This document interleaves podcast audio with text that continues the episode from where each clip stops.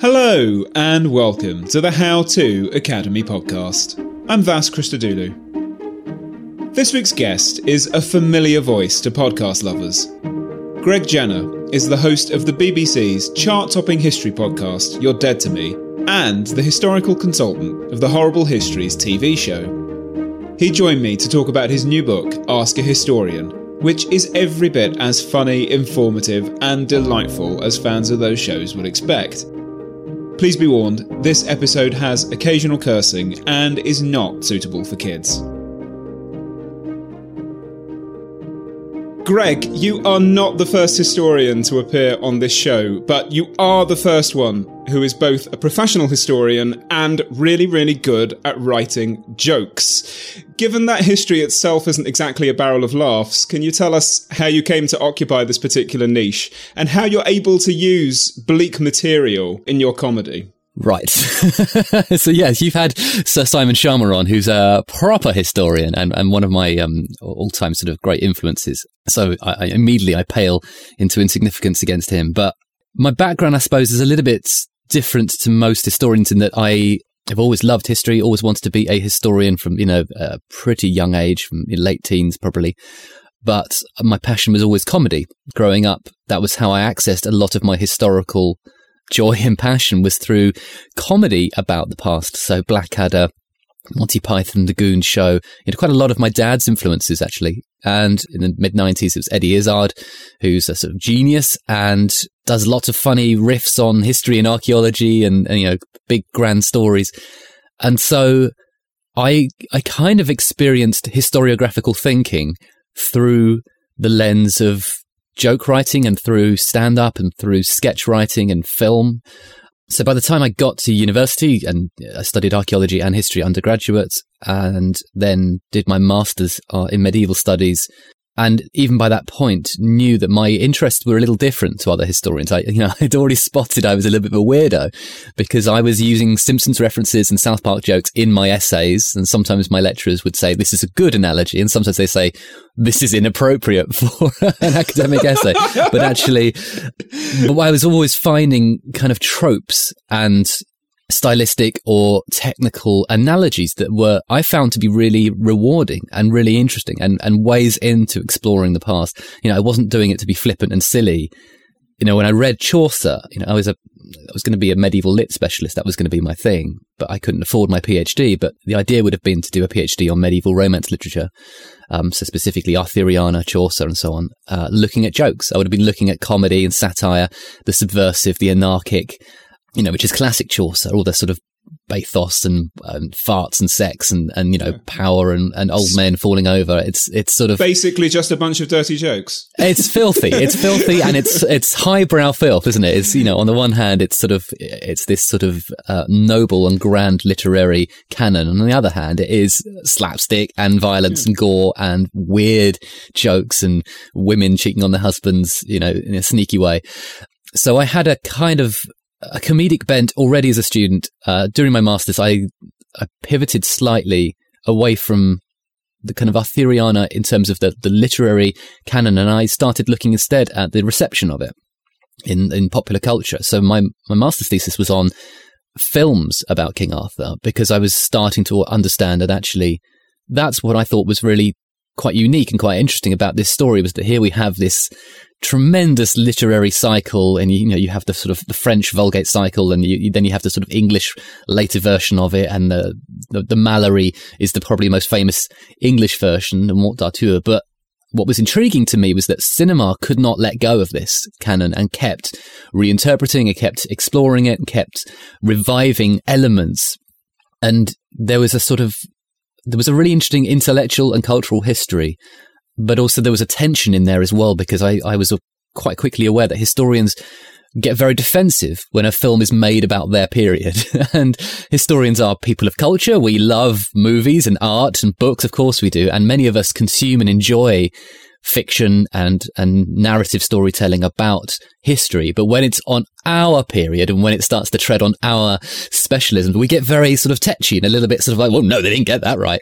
And so my master's thesis ended up as this sort of weird Frankenstein's monster, which was that it was an exploration of how cinema interpreted these classic Arthurian texts, but also how historians responded to them, how medievalists reacted to their turf being trod all over by Hollywood and its big old budgets. And so, you know, aged 22 or whatever, 23, I was already quite deep into the, into the quagmire of debating issues of accuracy and ethics and who owns stories, who owns the past, who controls the past. You know, are historians curators? Are we gatekeepers? Are we public servants? Um, does accuracy matter? Does the public have a right and a duty to be told what is true, what is not true? Can Hollywood do what it wants? All these sort of ethical, you know, questions and conversations.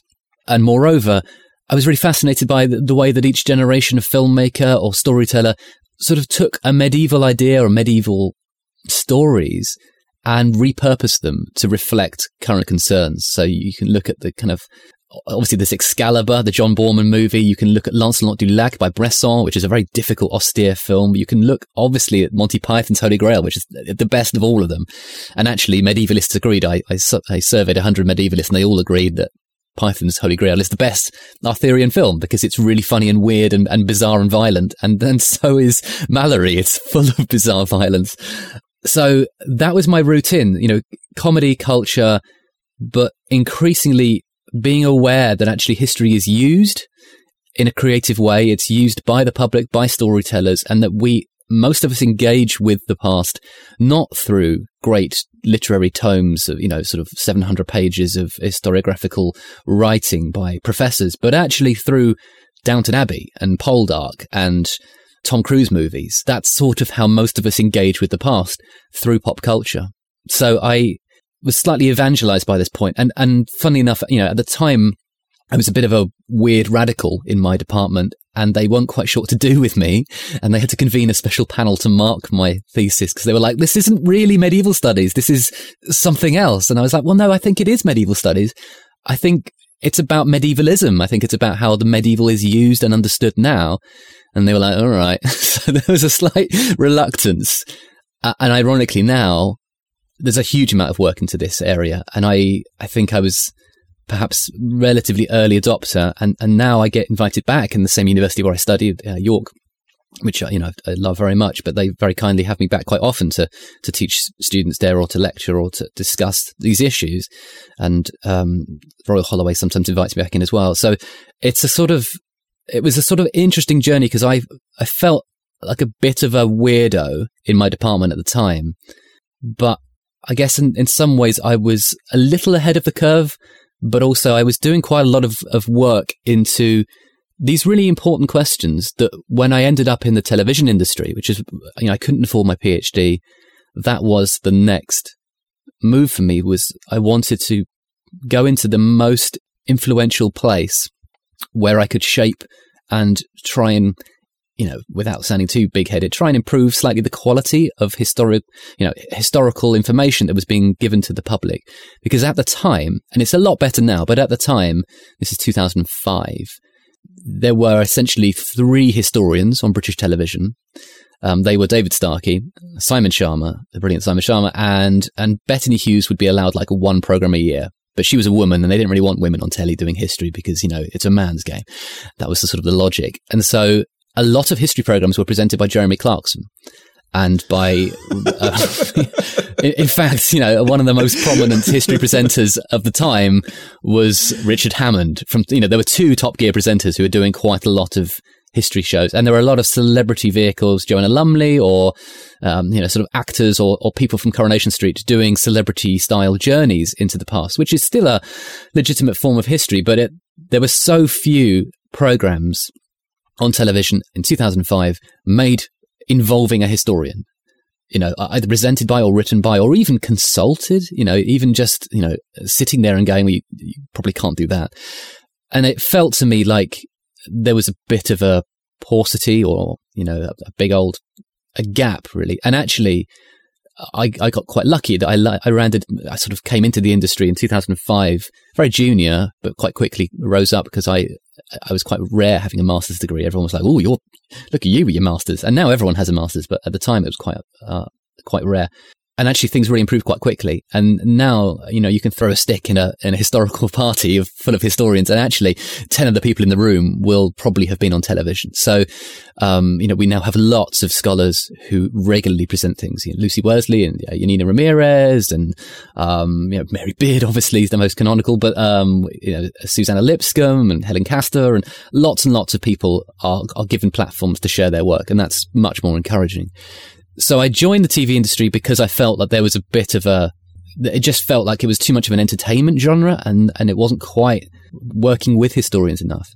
Once I got into telly, uh, documentary was sort of interesting for a bit, but I then quickly found that actually my interests were drama and comedy because of course that's uh, seems to always have been my bent. And so I got very lucky that I got to work on dramas, uh, historical dramas for a couple of years which was really influential, really interesting. So a lot of that intellectual work I'd done as a student about who controls the past, what is accuracy, does it matter? Well, suddenly I found myself making dramas where I was having to have these debates with myself. You know, you're having your own internal argument about, can I do this justifiably? Is this a, you know, uh, is this too far of a stretch? Is this too much of a poetic license?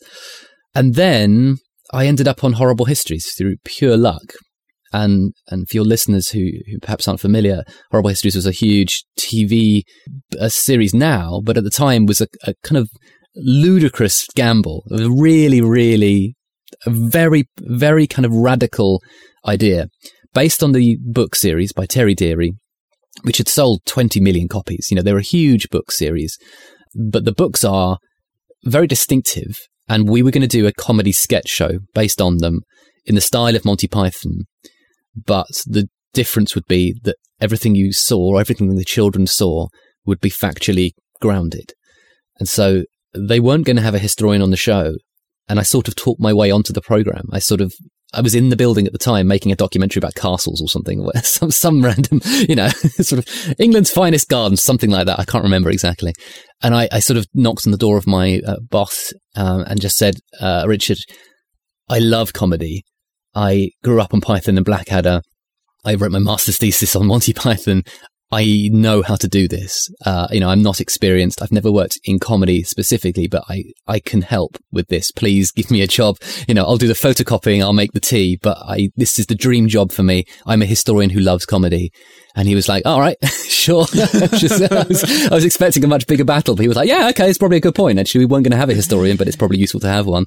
And so I, I got sort of kind of seconded really onto this extraordinary experiment, which was we were going to make a comedy sketch show for children aged 7 to 11, where we were going to tackle violence and gore and weirdness and medicine and food and fashion and all of those things that make history surprising and bewildering and, and foreign sometimes.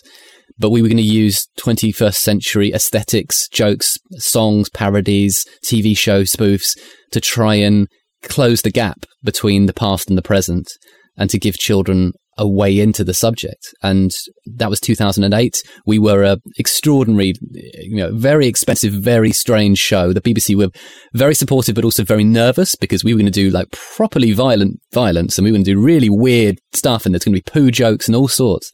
Um, and yeah, we've ended up as a, this sort of huge success, which has been amazing. There is another dimension to this, which is that historical jokes, i.e., jokes from the past about their own period, are very rarely still funny. Why is that? Are there any historical jokes which are actually still good, or are they all completely unpalatable to us? That, see, I love this question, and I, I have addressed this in, in my new book, Ask a Historian, because as someone who loves comedy, I'm fascinated by the history of comedy. And so there are obviously through the you know through the ages there are jokes that we can recover. The oldest joke in the world is is from Bronze Age Sumer. So it's, you know, over 4,000 years old. And it's a fart joke, which immediately you go, hooray, good. Okay, it's good to know that people have always done fart gags.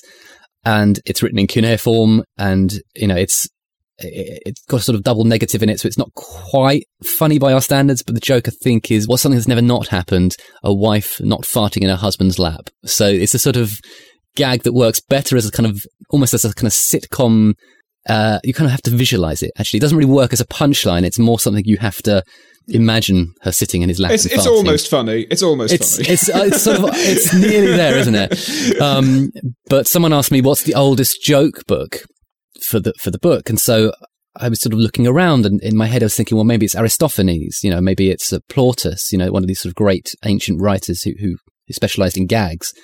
But we don't have joke books and we don't have the famous joke book that was commissioned by Philip of Macedon, father of Alexander the Great. He commissioned uh, the 60 Club, who were these 60 very funny uh, sort of Athenian philosophers who did gags and he commissioned them to write down their best stuff and send it off to him, which is probably the earliest joke book, but we don't have it.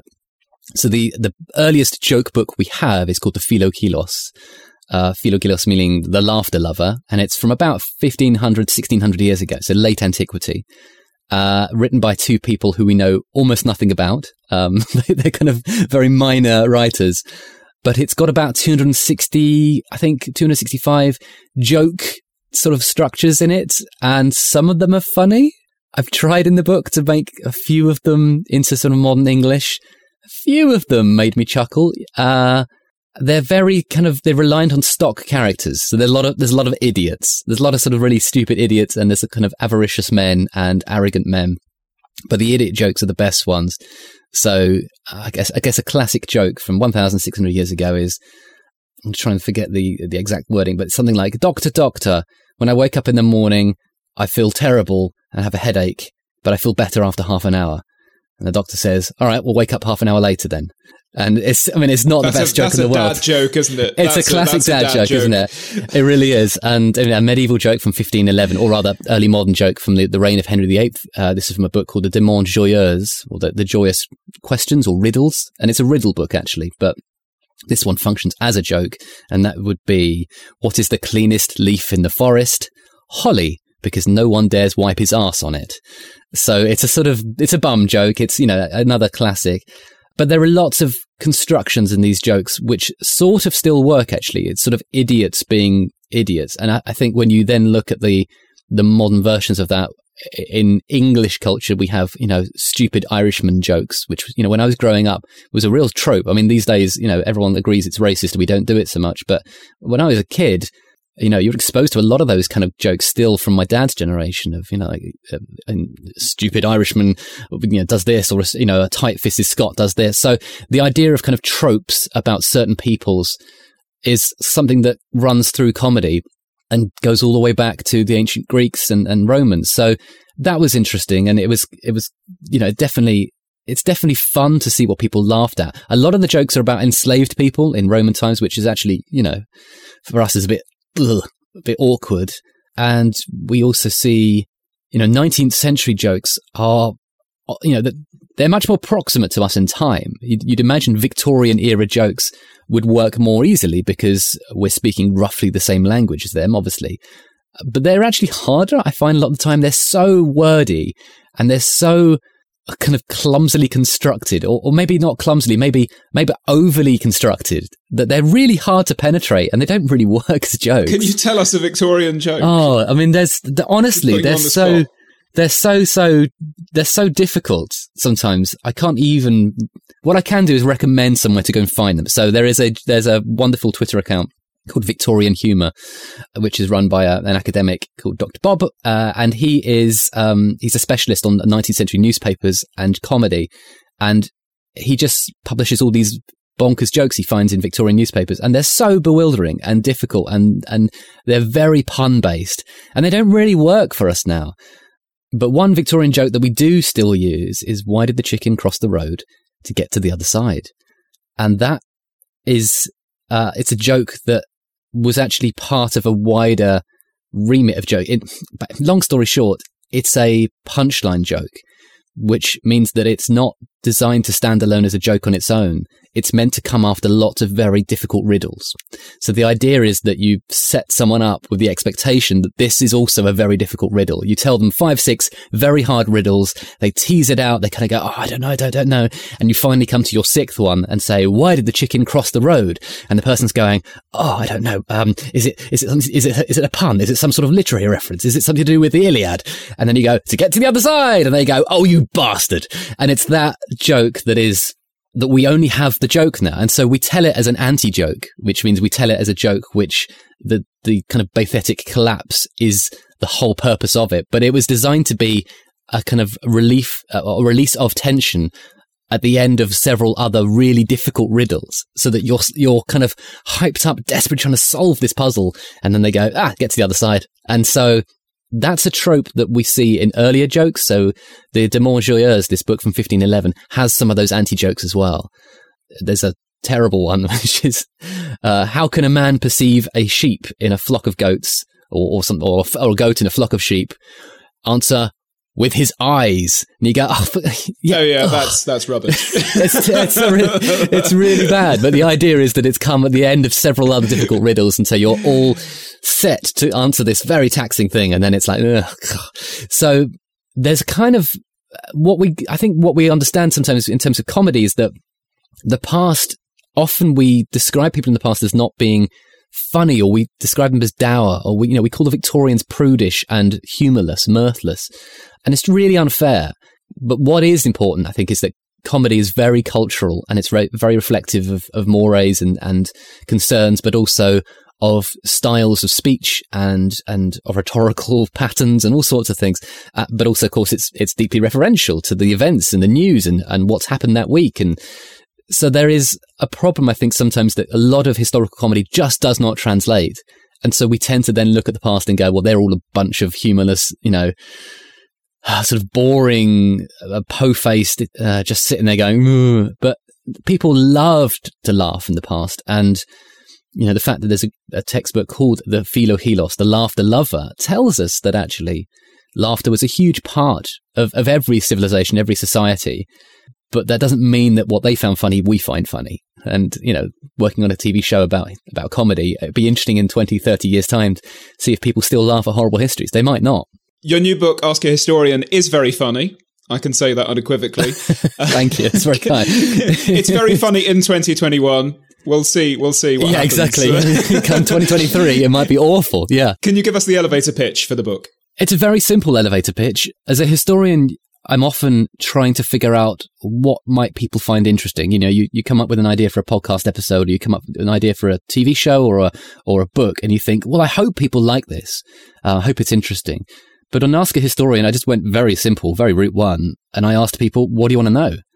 Um, so it was, you know, the idea would have been, I was going to, when I was touring my previous book, Dead Famous, the idea would have been to, to go around, talk about the history of celebrity for 50 minutes or so. And then uh, the last 10 minutes, I would have opened the floor to let people ask me anything at all about history, which is something I, I tend to do anyway but I would I would have jotted down their, their questions and gone home and, and written a proper formal answer, and it would have formed the book.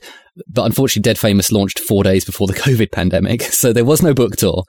So I did it online instead, and we got uh, probably 500, 600 answers or questions rather, and and then it was a question of choosing the 50 questions which were most interesting, most answerable, um, had really rich um, histories, um, could be potentially funny, could be surprising trying to get a you know trying to get a spread of global history because that's something I'm I'm trying to do a lot more of.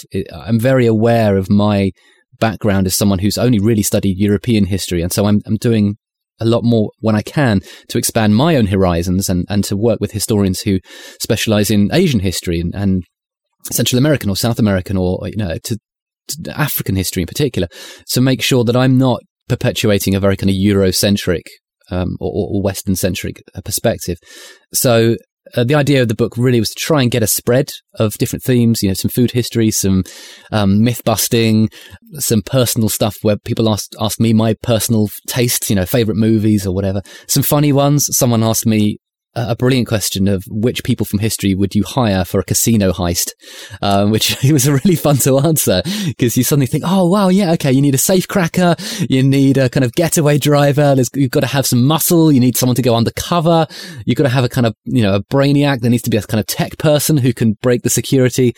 Really fun to answer that, and so as a historian, it's nice sometimes to be set a kind of creative question that isn't necessarily about, you know, did this happen? Yes or no, but to still actually have to think through, well, who would you want on your team? And you don't want Stalin, even though he was a bank robber in his youth. I mean, he's clearly going to shoot everyone at the end of the movie. So, um, it can't be trusted. So it's about putting together a team of people, you know, people like Josephine Baker, who is, you know, incredible celebrity, a phenomenal singer and actress and beautiful, dazzling star, but also was in the French resistance. You know, she was capable of being a spy. She was capable of going undercover.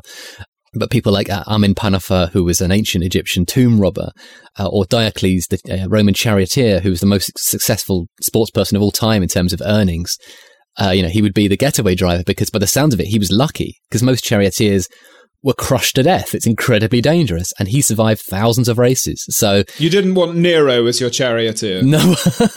well, Nero famously crashed his chariot, but declared, well, he declared that he would have won anyway had he finished. And so he, he was at, you know, this was at the Olympics where he raced, I think with 12 horses and everyone else had six horses, but he, he crashed out, but he sort of stood up and went, well, I would have won.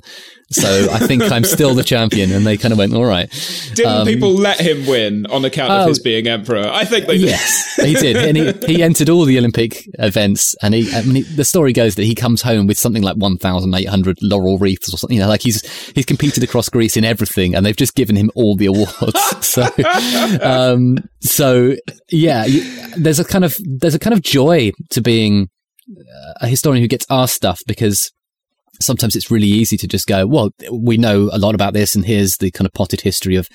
Someone asked me about the history of meringues, and it was really fun to just sort of go, okay, yeah, we, we know a fair bit about the history of meringues. It's uh, we're not quite sure who invented the name. We're not sure if they're from Meiringen in Switzerland or you know if they're a French invention, but we know roughly where they start, sort of here. Uh, and then sometimes people ask you a much more difficult question, and it's you know, when was Monday invented? Was uh, a question that someone asked, and it's really hard to answer that because on the one hand you go, well, what do you mean? When was Monday invented? Are there not always Mondays? And you think, well, no, of course there aren't. Actually, a seven day week is a human construction. It's a cultural thing. And so who invented the seven day week? Oh, okay. Well, we could start there. So then you're back into the Babylonian era, but actually they don't necessarily have a regular seven day week. And the Romans and Etruscans early on had an eight day week, like the Beatles. And it's actually probably ancient Jews who give us the seven day week because they had the kind of the rigid seven day Sabbath. So potentially the Monday might start there, but they didn't really name their days. And so Monday potentially is only about 2,400 years old, which is when we get the kind of Greco Persian fusion that gives us the, the astrological system, you know, of, of Taurus and Cancer and all those sort of astrological signs in the sky, but also the idea of Monday and its name being named after the moon, well, that's obviously later still because you've then got Moon's Day, and in English, Tuesday, so Tiw, the god of war in Anglo-Saxon sort of culture or, or, early Germanic culture, Woden's Day. So again, it depends on your language, but of course the Romans, it was named after the gods or the planets. So a question like that is really difficult to answer because you can, you find yourself going, oh yeah, Mondays don't exist until someone invents them which is very surprising. And moreover, as a social historian, you know, I finished that answer very briefly by saying the Monday that Garfield hates, you know, Garfield the cat hates Mondays famously, but the Monday that he hates is a hundred years old because the Monday he hates is the first day of the week after the weekend when his owner, Jon, his butler, who gives him lasagna, has to go back to work and leave him alone. And he hates that. And the first day of the week being a Monday is a it's a 100 years old because prior to that, Sunday was the first day of the week. And before that, it was Saturday. So historically, Monday was the third day of the week, then the second, and now it's the first.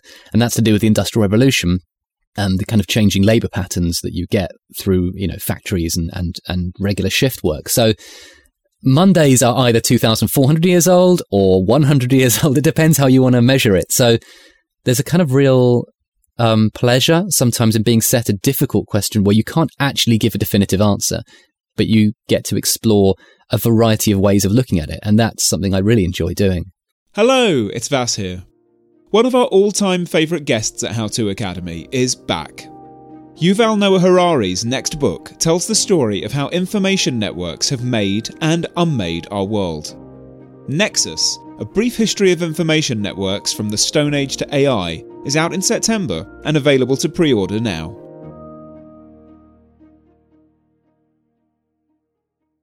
Hey there, I'm Dr. Maya Shankar, and I'm a scientist who studies human behavior. Many of us have experienced a moment in our lives that changes everything, that instantly divides our life into a before and an after.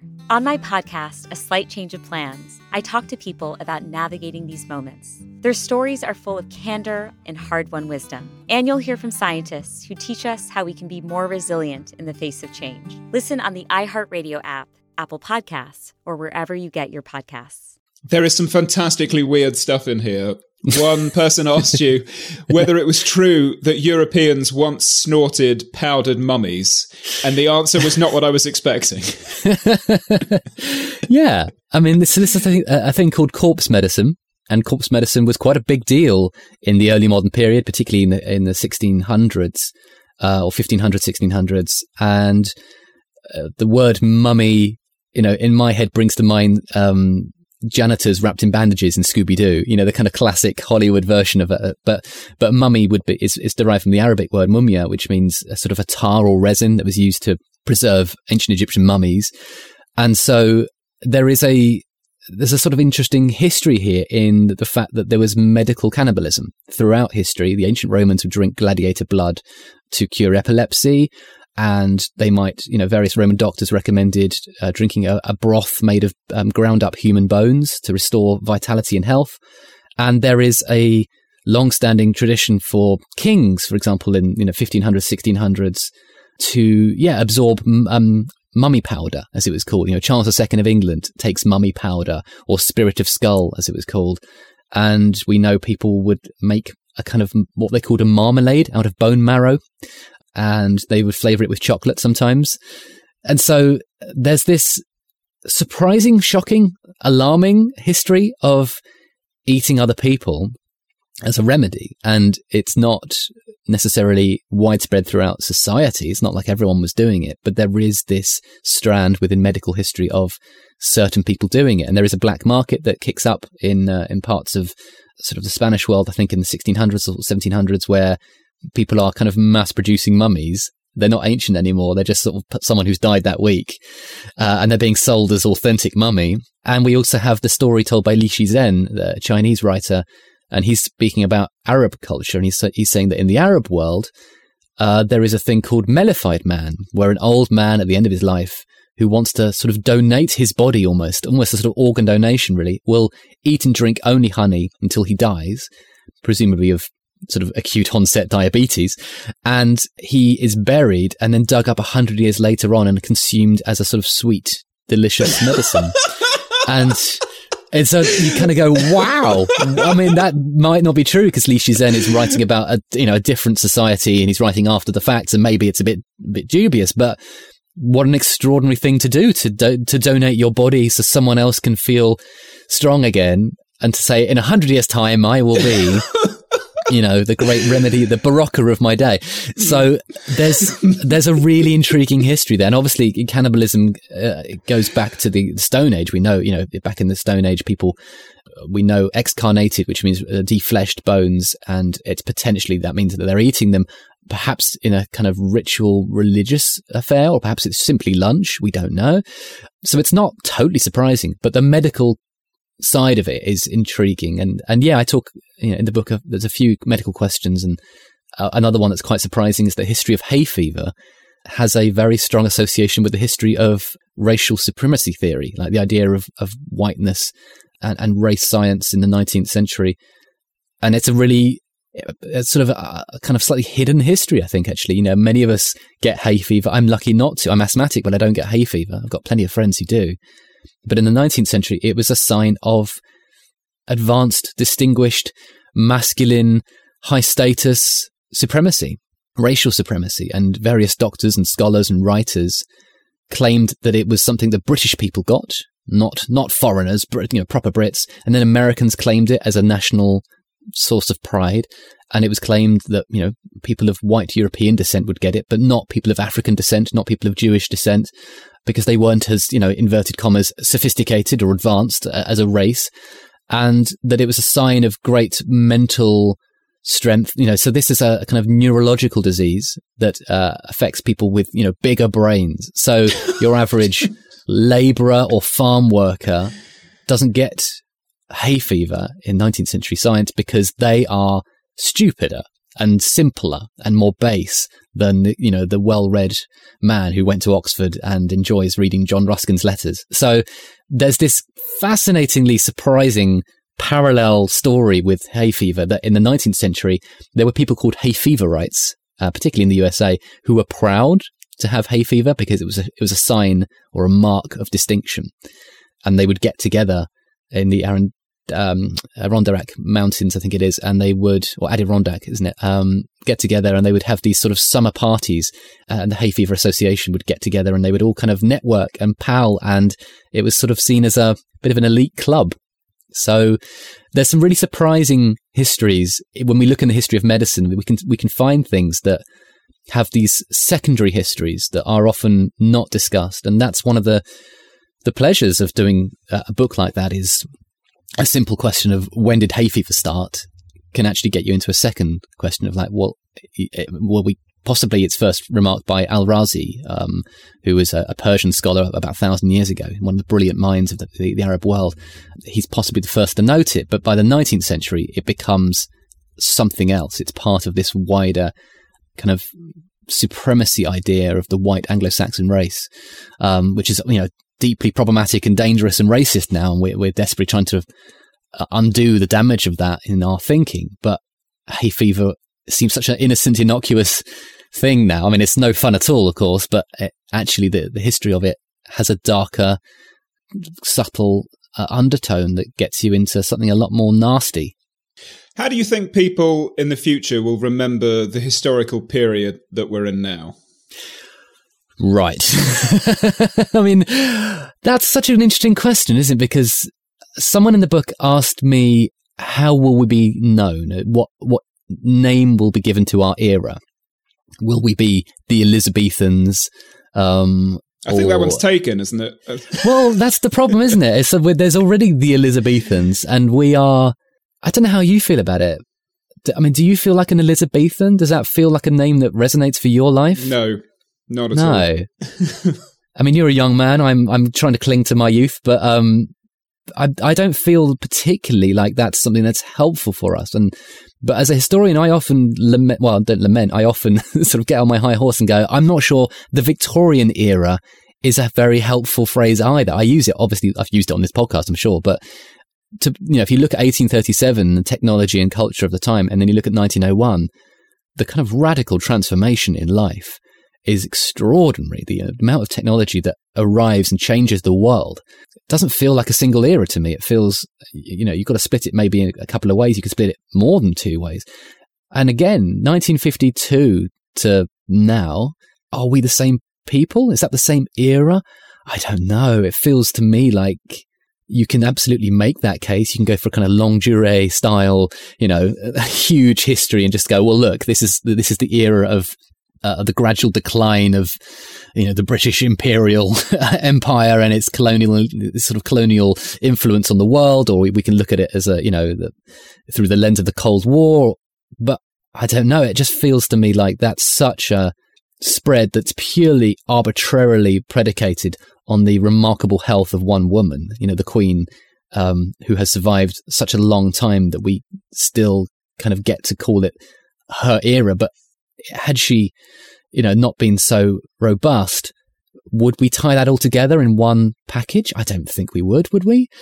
So I've tried to answer in the book the fact that eras are very arbitrary periodization sort of limits imposed by historians to try and create some sort of meaning, but they are very, you know, they're, they're, it's kind of intellectual gerrymandering. You know, it's basically just sort of arbitrarily going border here, border there, but they're really problematic. They're really difficult. You know, what, what is the Renaissance? When does it start? When does it stop? Does no, it overlap with the medieval? call it that, did they, at the time? Well, I mean, they sort of do. They sort of don't. Yeah, the, the, I mean, it's, it's very, exactly that. It's, it's, medieval people didn't call themselves medieval, obviously, and the Aztecs didn't call themselves Aztecs, and the Vikings didn't call themselves Vikings, and the Chinese didn't call themselves Chinese, really. And it, uh, so all these labels we apply, you know, the, the Byzantines don't say, hello, we're the Byzantines. They're Romans, right? So, there's all these labels and names and rules and dates that we stick on things. And I, I start my answer by saying in horrible histories, I put all these arbitrary borders on for the, for children watching our show to help them understand the past, but they're very limiting. You know, the medieval period uh, should encompass the early medieval period of the Vikings and the early English, but uh, we we treat them separately. And Henry VIII is he early modern? Is he Renaissance? Is he late medieval? What what's that? Even Edward the Seventh, uh, you know, is he? I mean, we call him Edwardian, but like, it's is it late Victorian? Is it is it not? I mean, it, there's all these very slippery rules, and so when someone says, "Well, what will our era be known as?"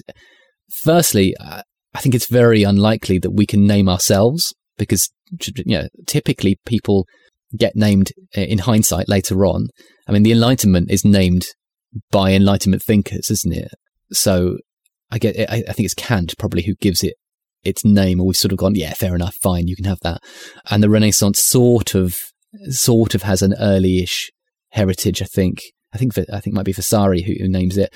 But I don't think we get to name ourselves. It's a bit arrogant. So I suspect future historians will look back on us. And the, the truth is, is, you know, we're recording this in the, in the week of uh, the huge kind of climate conference where all the world leaders are desperately trying to, they've noticed that climate change is happening and gone, oh, oh dear. Oh, sorry. Yes, we were busy. Uh, so will we be the screw ups? Will we be, you know, will future historians look back on us in a world that is absolutely, you know, just destroyed by climate change, by enormous uh, migrations of people desperately trying to save their lives because the seas are rising and the temperatures are changing and the, and the crops are failing. Are we going to be the generation who just absolutely failed to understand what we were doing to the planet? In which case, are we the fossil fuel generation or the, you know, the disasters or just the, just the screw ups? I don't know. It's very hard to know. And of course, I'm 39 and in my generation, the internet just changed the world. You know, when I was 14, I had the internet a bit, but it was just a thing that I sort of mucked about on. But now, internet, smartphones, Wi-Fi, I mean, that's, that's changed everything, hasn't it? It's changed politics. It's changed communication. I mean, you and I are chatting right now. You know, we're not even in the same room, but I can see you in HD. That's a phenomenal thing. So do we live in an era that is 50 something years, 60, 70 years, or, or do we live in a very small, very tight, post 1990 type micro era where the thing that's changed the world is this one revolution, this technological revolution. I don't know. I, I, don't think it's up to us to decide, probably. I think we'll find out in 50 years. If you could live anywhere at any time, where would you choose? Uh, historians get asked this a lot, and I think the, the kind of brave, courageous ones sort of say, "Oh, I'd love to live in the you know 1470s." But as someone with uh, asthma and and various allergies, I think I'd die immediately if I didn't go. You know, how many antibiotics am I allowed to bring with me on this journey? Vas? I mean, I'm. I'm you can thinking, take a you can take a rucksack full of modern stuff. Mm, okay, all right. Um, I think um, I've always, I've always been drawn to uh, the Renaissance and that sort of period of history where you get this amazing flourishing of culture. But the, you know, one of the things that's su- surprising about it is that as was so um, brilliantly argued in a, in a, recent book by uh, Professor Catherine Fletcher, but the, the Renaissance is a response to incredible violence. You know, you've got the, the Italian wars that are ravaging the, the Italian peninsula and the Spanish Empire and the French are sort of fighting it out and Italy is a sort of battleground. And amidst all this, we get, you know, Leonardo and Michelangelo and Raphael and all these sort of brilliant creatives. And it's sort of nice to imagine them just sort of pottering around, doing a bit of art, doing a bit of sculpture. And from, but actually, when you look more closely, you'll realize that actually there's sort of battles happening out the window.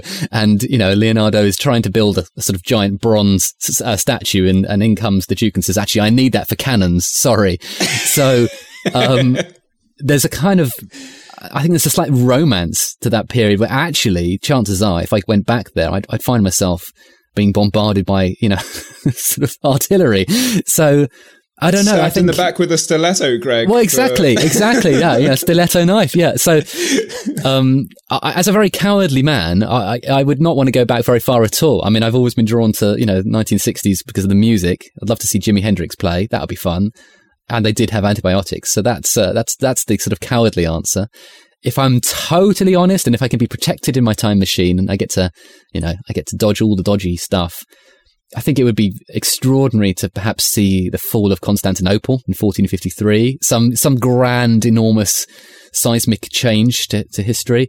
I think it would be amazing to go and see, you know, the first emperor of China, Qin Shi Huangdi, you know, maybe, maybe his funeral or something, you know, that extraordinary event supposedly i mean the, the story goes that when he died he was on an imperial tour and they didn't tell anyone. And so his corpse was paraded through the streets and they were like he's fine he's fine he's absolutely fine. And uh, so i think it'd be quite interesting to see that. But i mean there's so many so many grand events from history. But you know if if you're asking me where can i where can i go safely i'd love to spend an afternoon with leonardo maybe somewhere safe maybe his uh, his house in france when he's sort of half retired just watching him scribbling, pottering around, playing with, you know, helicopters, whatever he was doing that afternoon. That feels like a safe, nice, nice afternoon out.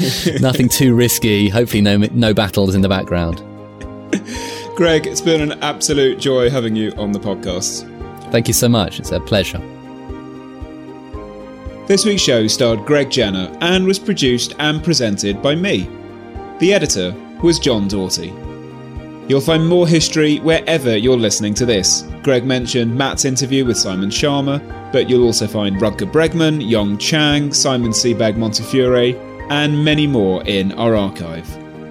Until next week, I'm Vas Christodoulou. Thanks for listening.